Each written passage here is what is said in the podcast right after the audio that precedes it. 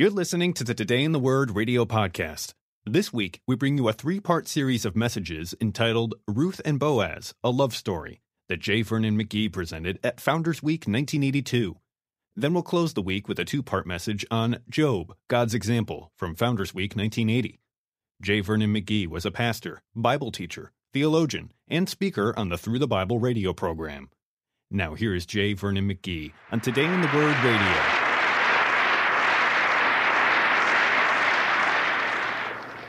You applaud before the sermon because you won't be able to afterward. Uh, uh, uh,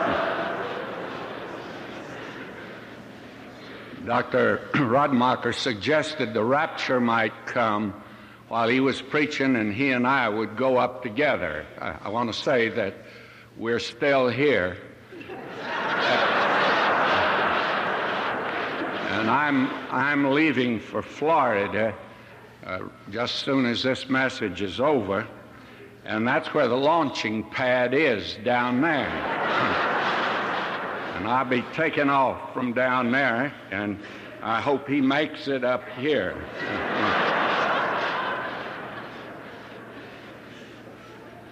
May I say that last night, I think I heard one of the greatest sermons, the most timely message that I've heard in years given by Dr. Bruce Dunn. I believe that that is a sermon that I wish that every man in public office today in this country could hear. It was a great message, and it certainly blessed my heart, and I'm sure it blessed the hearts of many of you. Now, I preached Sunday or Monday night on Job, and it was a truncated message. I didn't finish it and I didn't preach it as a sermon. There, it didn't have actually an application at all. You're supposed to have a sermon that comes in on the upbeat, uh, where uh, there is some uh, light at the end of the tunnel, and there was not. We saw this man Job put through the the wringer and really twisted but this man did win the first round. Uh, he could uh, say, though he slay me, yet will I trust him. Uh, he could uh, say that, Blessed be the name of the Lord, because the Lord gave and the Lord has taken away. But the sermon didn't end with they lived happily ever after. And the reason we concluded like that is because we are actually not through with Job, and Satan's not through with Job. And we're going to see that he's going through the ringer again. In other words, the hard things are ahead of him. And I'm very happy they didn't have TV in his day because he might have heard on TV something good is going to happen to you. and believe me, something good did not happen to Job. Now, will you notice chapter 2 of the book of Job? And I think this morning, to save a little time, I'll comment as we read today. Chapter 2, verse 1, and now we are back at uh, scene two. That is, we saw scene one, Job living down here on the earth, an affluent society, enjoying all the luxuries and the blessings of this life. And then all of that was taken away from him. I don't think Job ever did know what was in the background, but we found out when the scene shifted to heaven that God and Satan were interested in Job, and that Satan very terribly, blasphemously charged. He says, Does Job serve you for nothing? You're paying him to serve you. He's a paid lover. And I concluded by asking that impudent question of you Are we paid lovers today of God? And now the test really begins. Again, there was a day when the sons of God came to present themselves before the Lord, and Satan came also among them to present himself before the Lord. He has to turn in his report. He's a creature, creature of tremendous power, and I believe the, probably the greatest creature that God's ever created was Lucifer, son of the morning who became Satan. None greater, but he's still a creature. And he has to report to God. Uh, things are bad in this world today. And that was a gripping message that Dr. Breese pre- presented to us the, the power that uh, he exerts in the world. Tremendous power ruling this world today but nevertheless, he, he is a creature. Uh, Emerson is wrong. Emerson said things are in the saddle and they ride mankind. Uh, they're not in the saddle, God's in the saddle. This universe hasn't slipped out from under his control. He's not sitting on the edge of his throne this morning, biting his fingernails, wondering what to do next. He knows what he's going to do next. I don't but he does. And those that preacher that Dr. Radmacher referred to in Southern California that said today, I'm not that preacher, by the way. I, when he said that, he looked back at me, and, and I'm not that, that preacher. I really don't know what God's going to do. I, It, he hasn't let me in on it. We got several out there that know, though, but. Uh, uh, but after all, that's the land of flowers, fruits, and nuts.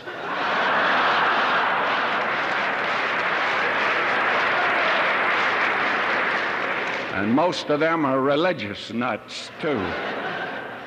And the Lord said unto Satan, From whence comest thou? And here he goes again, same old report. And Satan answered, the Lord and said, from going to and fro in the earth and from walking up and down in it. He has a lot of freedom in this world, tremendous freedom. And the Lord said unto Satan, Hast thou considered my servant Job, that there's none like him in the earth, a perfect and an upright man, one that feareth God and escheweth evil? and still he holdeth fast his integrity, although thou movest me against him to destroy him without cause. Hold on to that word integrity. It's coming up again.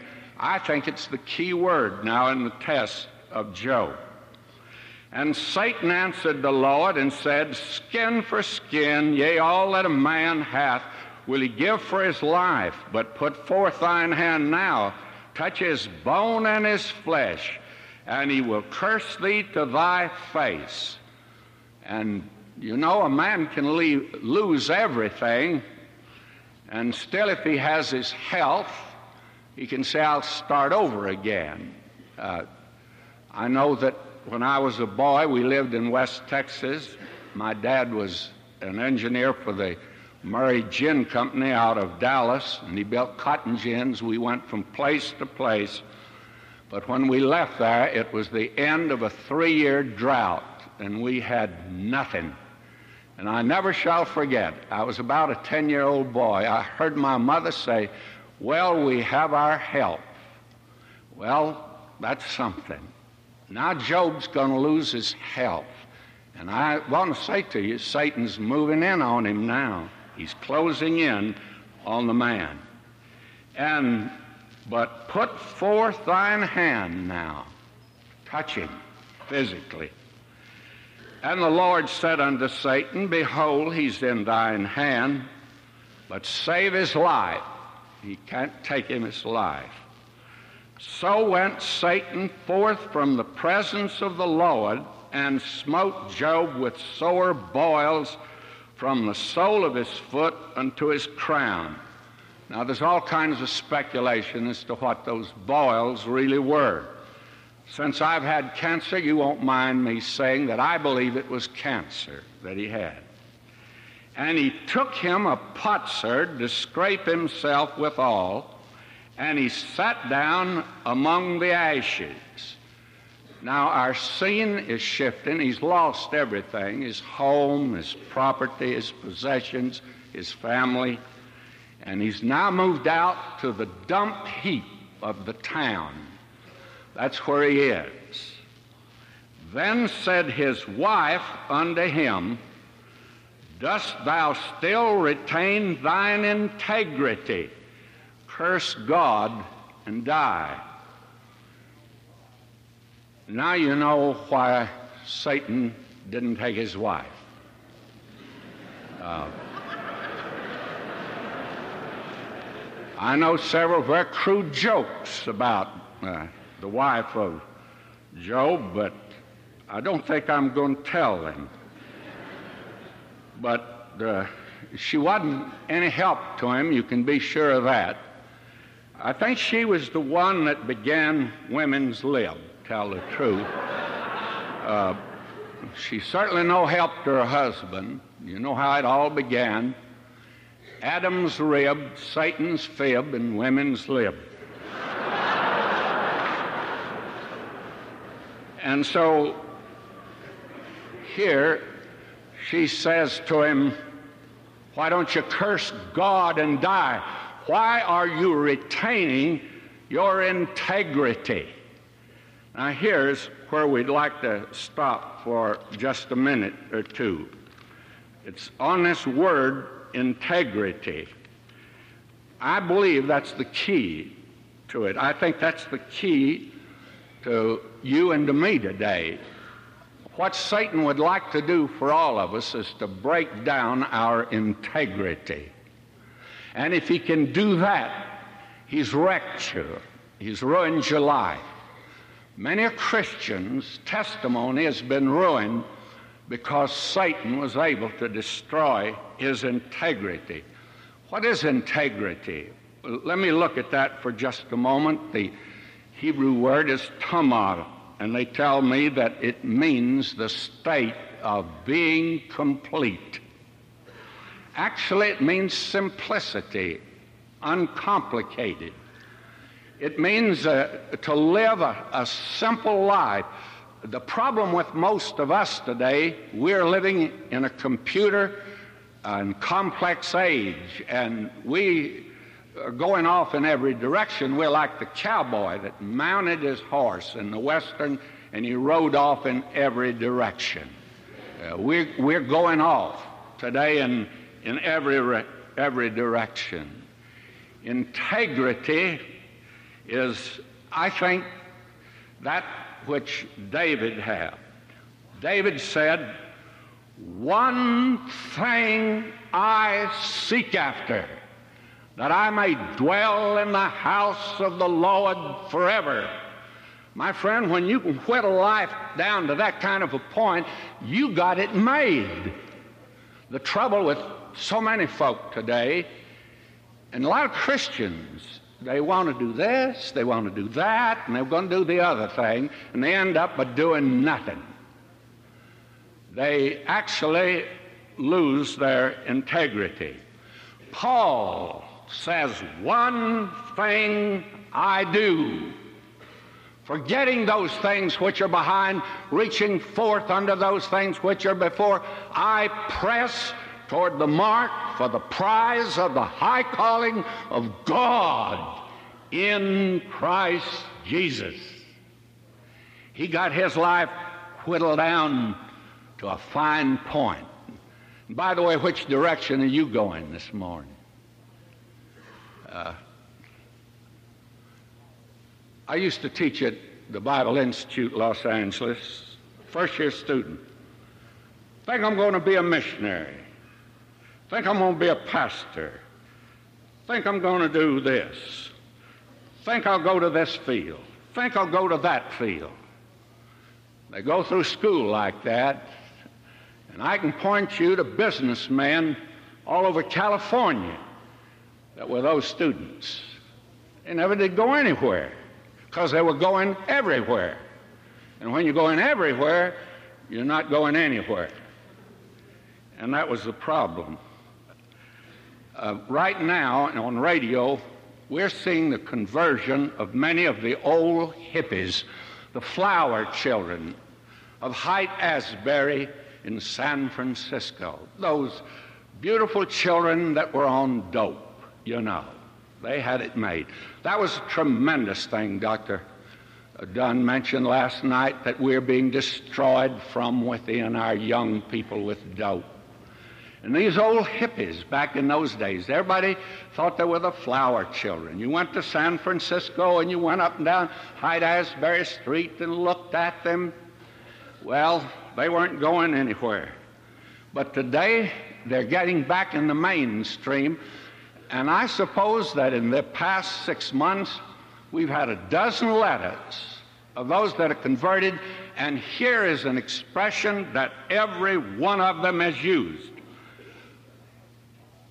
I want to put it all together. And boy, when they said that, they said everything. They want to put it all together. Well, believe me, that's been going every direction. It's stuck out every direction. Now, like a sack of doorknobs is the way they look. May I say to you now, they're pointed in one direction. They know which way they're going. And that is the great problem today because it gives direction and a goal for living is to have your integrity. And if you get that destroyed, you're destroyed.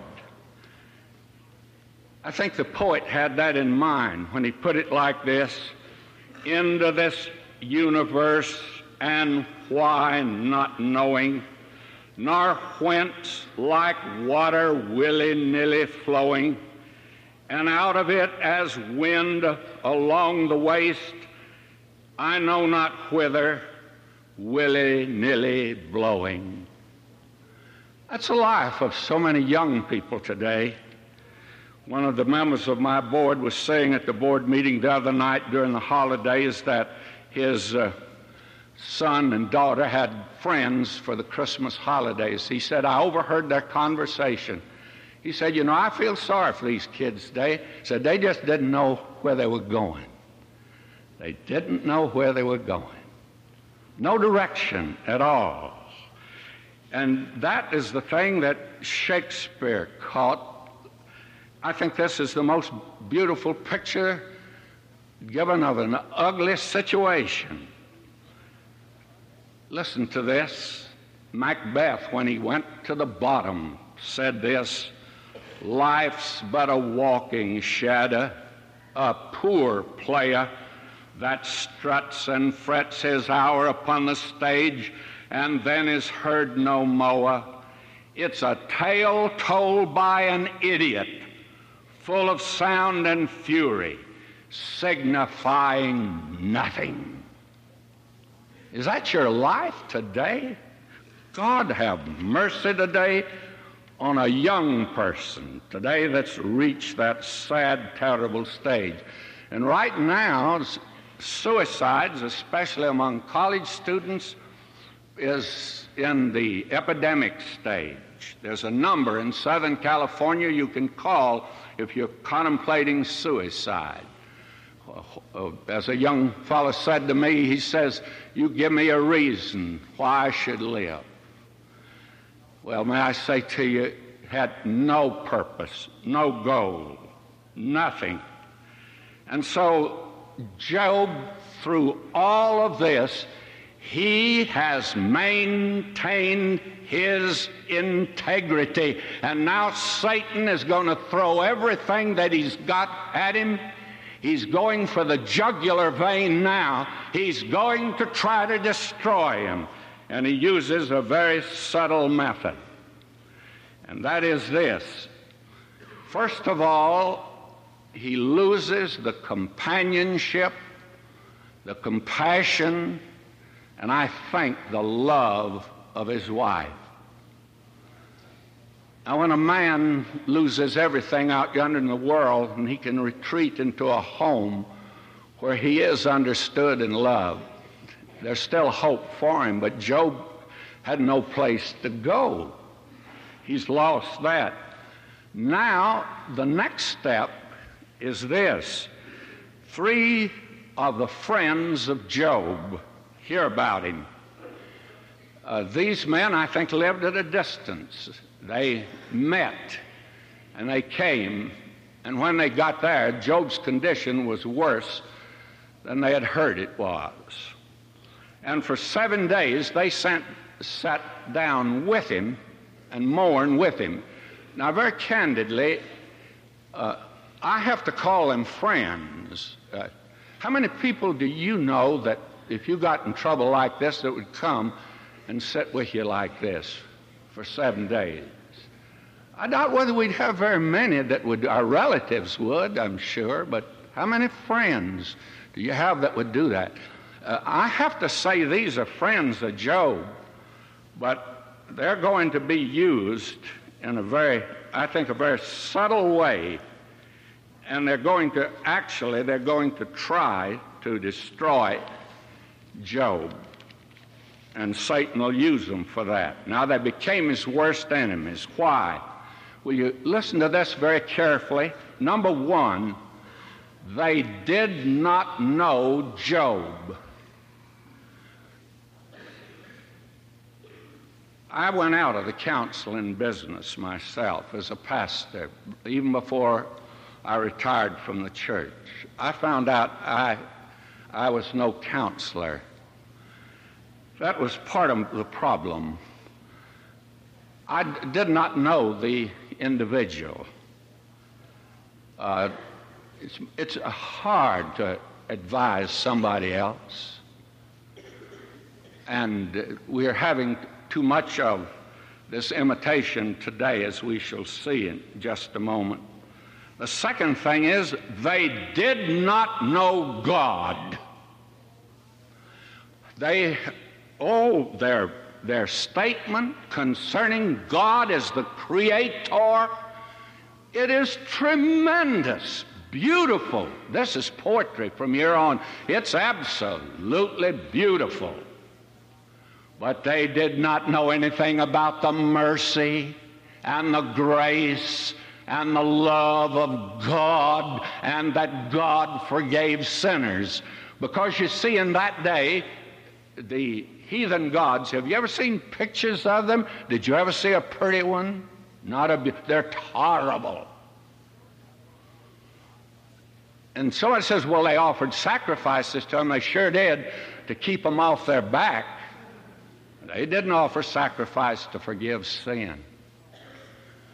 And uh, they didn't know God was so wonderful. They just knew He was the Creator.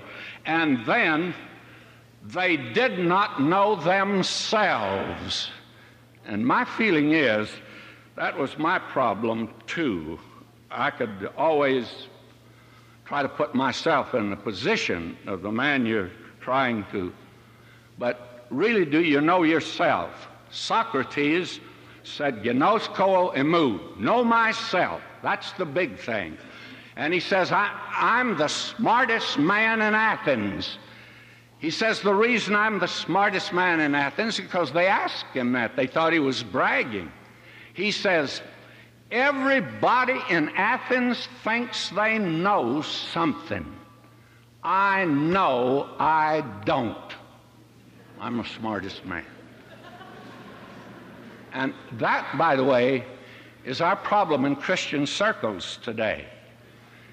Uh, you heard about the difference between the psychotic and the neurotic. The psychotic is the fellow that thinks 2 plus 2 equals 5. The neurotic, he knows that 2 plus 2 equals 4, but he worries about it. We have all these hang ups today And now, will you look at these friends as they come to Job? And uh, I want you to see something here that I think is one of the most wonderful things. These three uh, friends represent three positions. Now, I can't go into a great deal of detail uh, with any one of them. I could stay the rest of the week and we could just go through the book of Job and look at it, but we, we can't do that. And uh, so let me just say a word about each one of these friends and probably where he fell upon his face. Now, what happened, these friends for seven days sat with Job. They saw his condition, his plight was lots worse than they thought. And uh, then they began to do something. I'm sure they did. It doesn't say it, but I'm sure they did because of what they said later. I'm sure they began to shake their head. Mm-hmm. Uh-huh, you've been holding out on us. We thought you were really somebody. We thought you were great. Say, what was it you were doing? Because God is punishing you. He has to be punishing you. And that's the reason this has happened to you. So why don't you tell us what it is? Why don't you let us in on it? They just shook their head. They didn't say that. They just shook their head. And that Job finally, it, he couldn't stand it any longer. In chapter 3, after this, opened Job his mouth and cursed his day. And he spent one chapter and its beautiful language, but actually, what he's saying is, I wish I hadn't been born. And that's one thing that you can spend your time doing, but that's about the biggest waste of time there is because you're already here, and there's no use saying, I wish I hadn't been born. And that's what he says. Then these friends close in on him and we have an encounter here. Actually, in that day, this was a contest with Job against his three friends. And a crowd began to assemble when they started in. You see, in that day, they were uncivilized, they were not sophisticated like we are today, and, and all they had was just an intellectual contest. Now, today, we've come a long ways, baby, let me tell you. We built a great big stadium and put 100,000 people there in the Rose Bowl, and we just yell our heads off watching 22 men button their heads together. May I say to you, we call that intellectual. May I say, to, I know you don't laugh at it because it hurts, doesn't it? I don't, how many of us would have hung around and listened to Job and his friends? May I say to you, that crowd eagerly, and I think they applauded as they went along because Job really wins the day. Eliphaz uh, is the first one. And Eliphaz, the Temanite, uh, he had an experience. And I want to tell you when you've got an experience today, you can get on several TV programs. Uh, I was approached by two television programs, and they said, We'd like for you to come, Dr. McGee, and give us your experience. Well, I haven't any experience. And what is good is my experience for you. May I say to you, this man, Eliphaz, he had an experience. And friends, he had an experience. Will you listen to it? This is really, this is really something. I'm turning to chapter 4, verse 12. He says, Now a thing was secretly brought to me, and mine ear received a little thereof. Say, this is really secret stuff we're getting. Uh, you know, this is something that's in top drawer, uh, secret that we're going to get. Uh, somebody said that some people believe anything if you whisper it to them, uh, you know. And you can't believe all you hear today, but you can repeat it.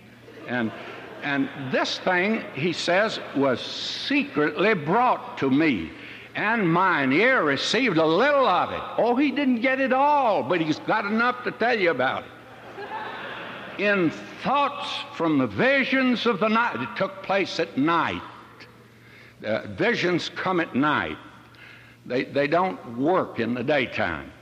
In thoughts from the visions of the night when deep sleep falleth on man, it was after midnight.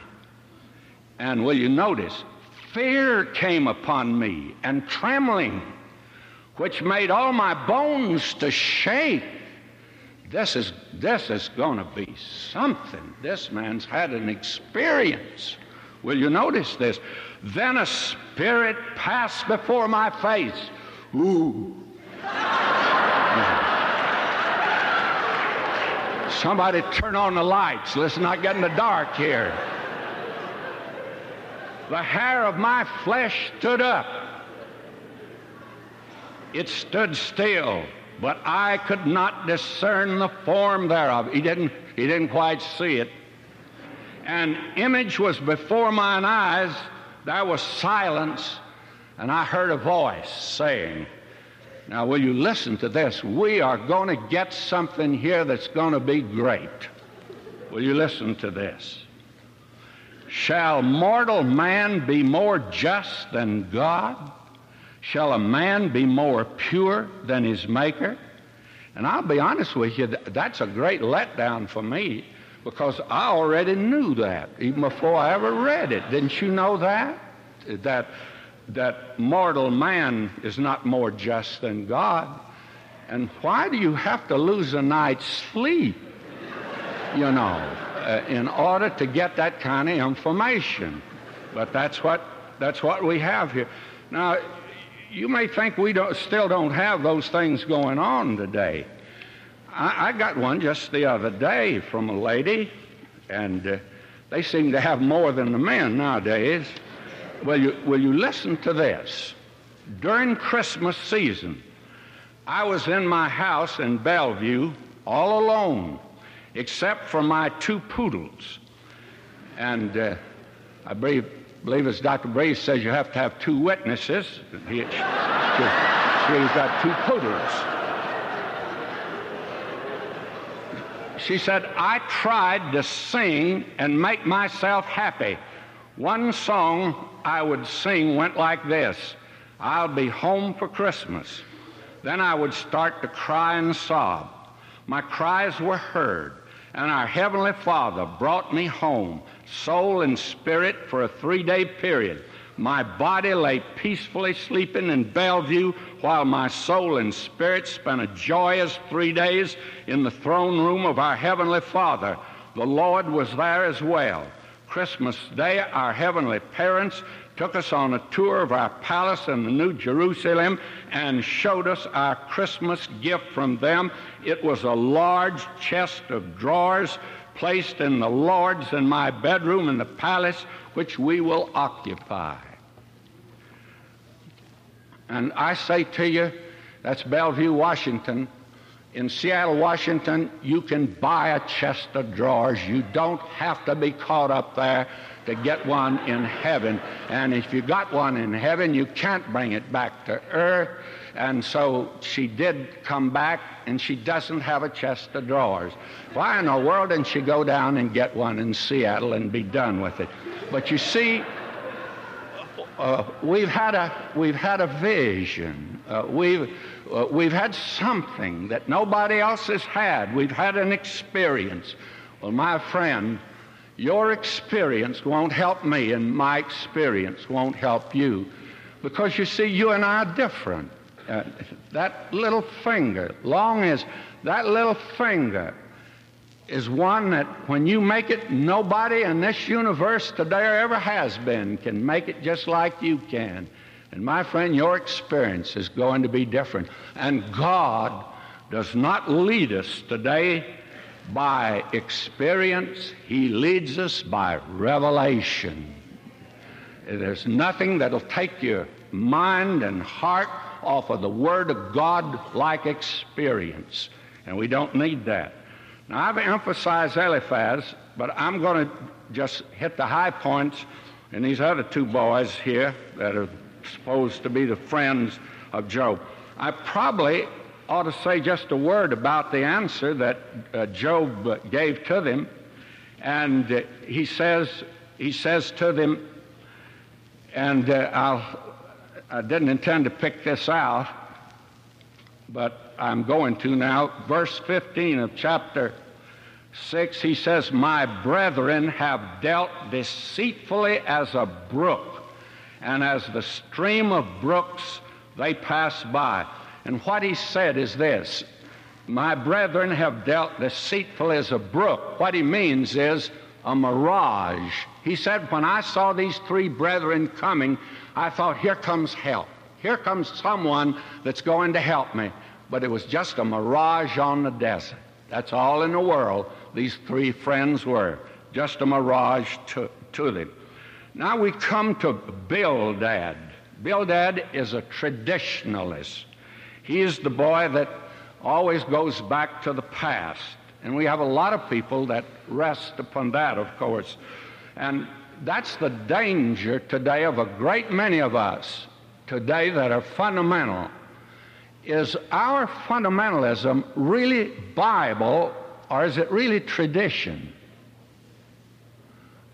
It might be well for you to, to look into that because uh, why is it you do certain things or don't do certain? Is it a tradition or is it because the Word of God condemns that? I know a great many people, they say, I don't do this, I don't do that, I don't do the other thing. And when I was pastor, I found out that they don't go to prayer meeting either on Wednesday night.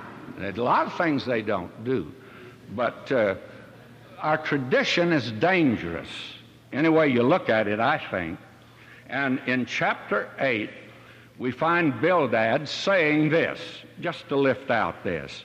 For inquire, I pray thee, of the former age, and prepare thyself to the search of their fathers.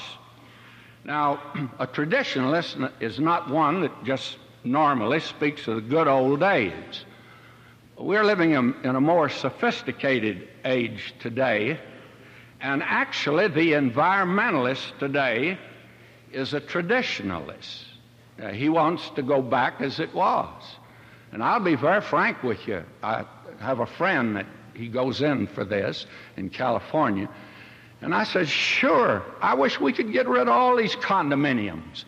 And I, when I came to California from Texas in 1940, I wish they'd closed the gate and kept out all the rest of the Texans and the people from Iowa and everybody else that came out our way. I just wish they hadn't come to California. But they did, and they got to have a place to live, and you got to build these condominiums. I don't care if you are an environmentalist. And I know she would not like this, but Jane Fonda is a traditionalist. She's an old timer. She doesn't realize it, but she is. We, we have to have atomic energy today. There's no way out. And I, I was thrilled to hear Dr. Teller on TV, the educational station, the other night, and they interviewed him. He's the man that developed the hydrogen bomb, probably knows more about the atom today than any man living. And uh, he said, uh, this. Now, I'm quoting him. Uh, he said, uh, uh, There were fewer people died at Three Miles Island than they did at Chappaquiddick. The fact of the matter is, nobody died at Three Mile Island. And he said, to tell the truth, he says, nothing can really happen there. He says, Three Mile Island is built better than Jane Fonda is. That was old Dr. Teller that said that. And when he said it, my friend, you better uh, sit up and listen to him. Traditionalist. Now, this man throws that at Job. And the whole thought is Job, you have attempted to break with the past, and you can't do that. And Job's now tired and weary of these fellows. In chapter 9, he answers him.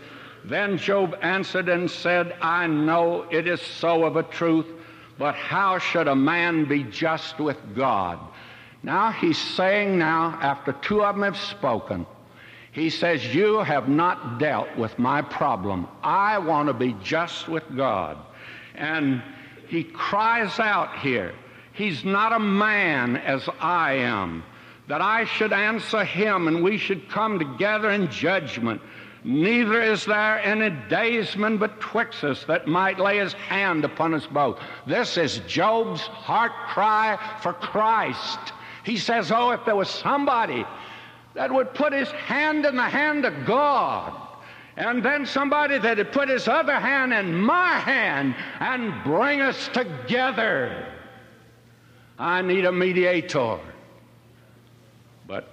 After he's been now deluged by his third brother, he's ready to talk.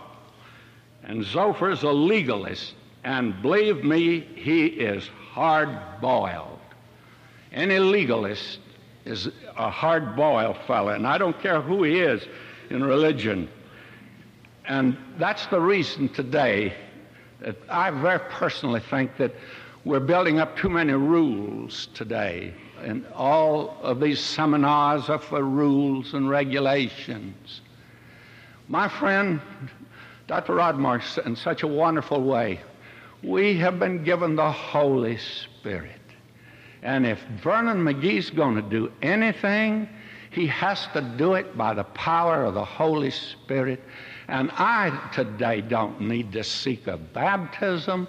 Oh, I need a filling of the Holy Spirit. That's what we need. How desperately we need it today. All these legalists, and he's rude and insulting to Job. In chapter 11, Zophar says, Should not the multitudes of words be answered, and should a man full of talk be justified? Should thy lies make men hold their peace? He calls Job a liar. And when thou mockest, shall no man make thee ashamed? For thou hast said, My doctrine is pure, and I am clean in thine eyes. But oh, that God would speak and open his lips against thee. Well, certainly Zophar's not speaking for him and that he would show thee the secrets of wisdom.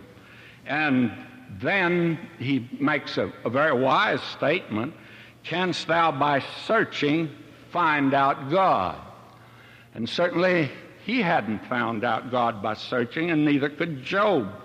He calls Job a liar and he calls him a hypocrite. You've been holding back on us. You have not told the truth. Now you have another round of these men, and I'm not going to go into that at all. Job, through it all, he maintains his integrity. He insists, and they put him in a bad position. He has to defend himself. And in defending himself, he practically says he's a perfect man. And uh, in Job 29, and I'm not going to turn to it, but in that chapter, the first personal pronoun, I, is used 52 times in 25 verses.